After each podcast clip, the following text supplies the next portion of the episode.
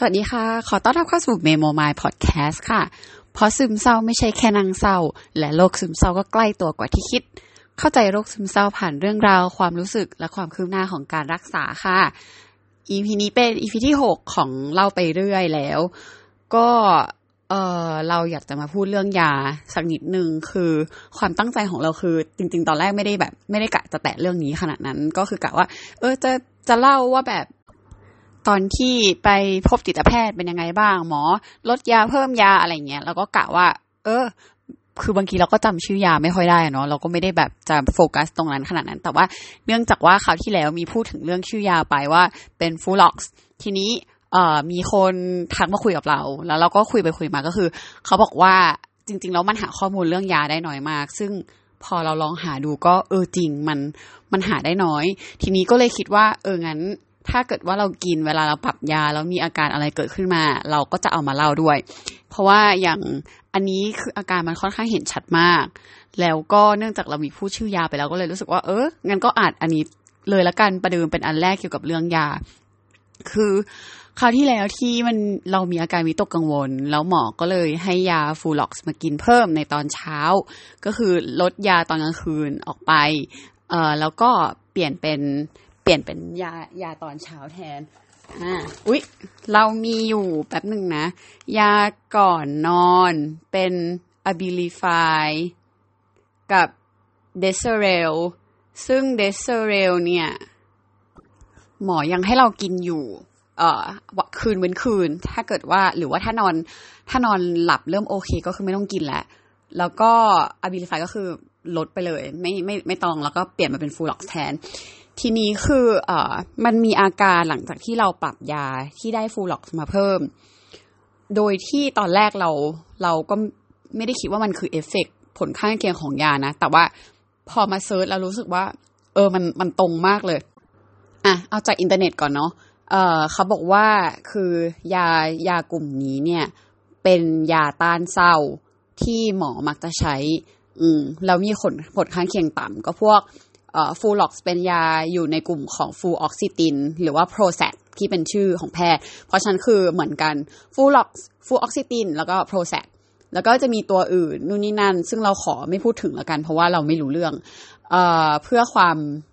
ปลอดภัยเนาะคือเราจะพูดแค่โอเคอันนี้คือข้อมูลจากอินเทอร์เน็ตที่เราหาเจออ่าเขาก็บอกว่าผลข้างเคียงที่พบบ่อยประมาณแบบ หนึ่งถึงสิบเปอร์เซ็นเท่านั้น คืออันแรกคือคลื่นไส้ในสองสามวันแรก กระสับกระส่าย หัวใจเต้นแรงในช่วงสัปดาห์แรก หรือว่าเริ่มยาหรือปรับเพิ่มขนาดยา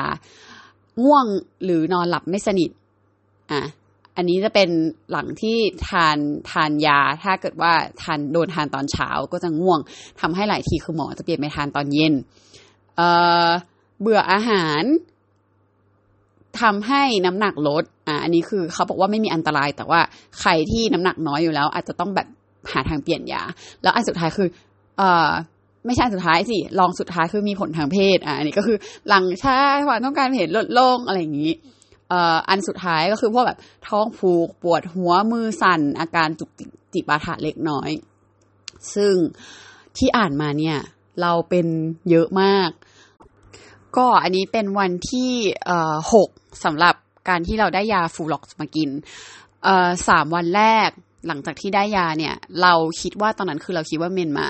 ก็เลยทำให้เราอาจจะทำให้เราเพลีย แล้วก็เอเหนื่อยง่วง ไม่อยากอาหารอะไรเงี้ยเพราะว่าบางทีคือถ้าแบบ PMS หรืออะไรอย่างเงี้ยหลายคนก็จะรู้ว่ามันก็จะแบบทำให้กินเยอะ มันก็อาจจะกินน้อยหรือว่าฮอร์โมนเหวี่ยงหรืออะไรก็ตามแต่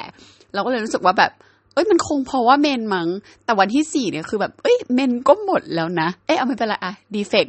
ของเมนหรือเปล่าแบบอาจจะยังแบบเออเพียออกจากบ้านบ่อยอะไรอย่างเงี้ย ก็คิดว่าอาจจะแบบใช้พลังในการขุดตัวเองพยายามเอาตัวเองออกไปข้างนอก ก็เลยทำให้แบบอาจจะเพียสะสม ก็อะโอเคนอนก็ไม่เป็นไร แต่ว่าก่อนนอนก็รู้สึกว่าแบบ เออมันกระสับกระส่ายเล็กน้อย เอ่อใจสั่นนิดหน่อย แต่คือ กติเราเคยใจสั่นอยู่แล้ว มามาตั้งแต่ประมาณห้าหกปีแหละเพราะว่าตอนนั้นคือแบบกินยาไซนัสแล้วก็เออมันคือ อีท่าไหนก็ไม่รู้ก็คือใจสั่นมาตั้งแต่ตอนนั้น ก็ก็เลยรู้สึกว่า เออมันก็ใจสั่นปกติ ก็ก็โอเคก็รับได้ แต่ก็รู้สึกว่าเออตุบตุบตุบตุบตุบก่อนนอนมันอยู่เหมือนกันอะไรเงี้ยจนเมื่อคืน เมื่อคืนเรารู้สึกว่ามันเริ่มชัดขึ้นว่าแบบ เออเราเพียแล้วเรานอนเวลาเดิมคือ ต้องบอกก่อนว่า เวลานอนเราพังนิดนึง คือเรากำลังพยายามแก้อยู่ แต่ก็ เออมันยากอะนะ คือเราเป็นอย่างนี้มาทั้งชีวิตแล้ว ก็แบบเรานอนประมาณตีสามตีสี่ก็ทำให้แบบบางทีกับตีเกือบตีห้าอะไรอย่างเงี้ย ก็ตื่นก็คือเที่ยง อืม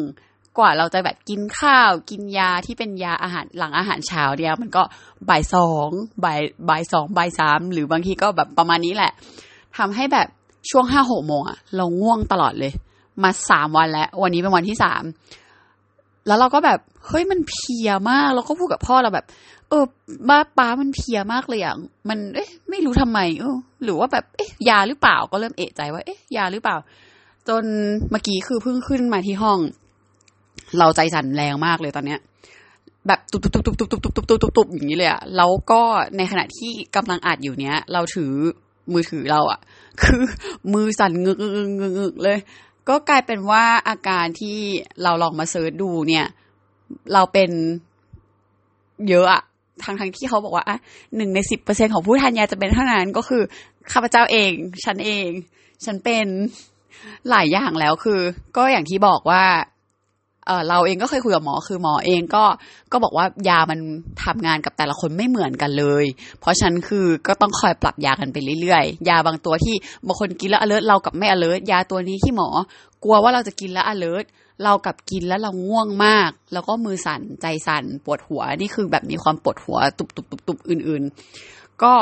ประมาณนี้อันนี้คือเป็นผลข้างเคียงของยาที่มันเกิดขึ้นกับเรา ในวันที่หก ก็เดี๋ยวจะมาลองดูกัน เราคิดว่าถ้าวันนี้เนี่ยเนี่ยยังใจสั่นมือสั่นไปอีกสักพักหนึ่งอะพรุ่งนี้คง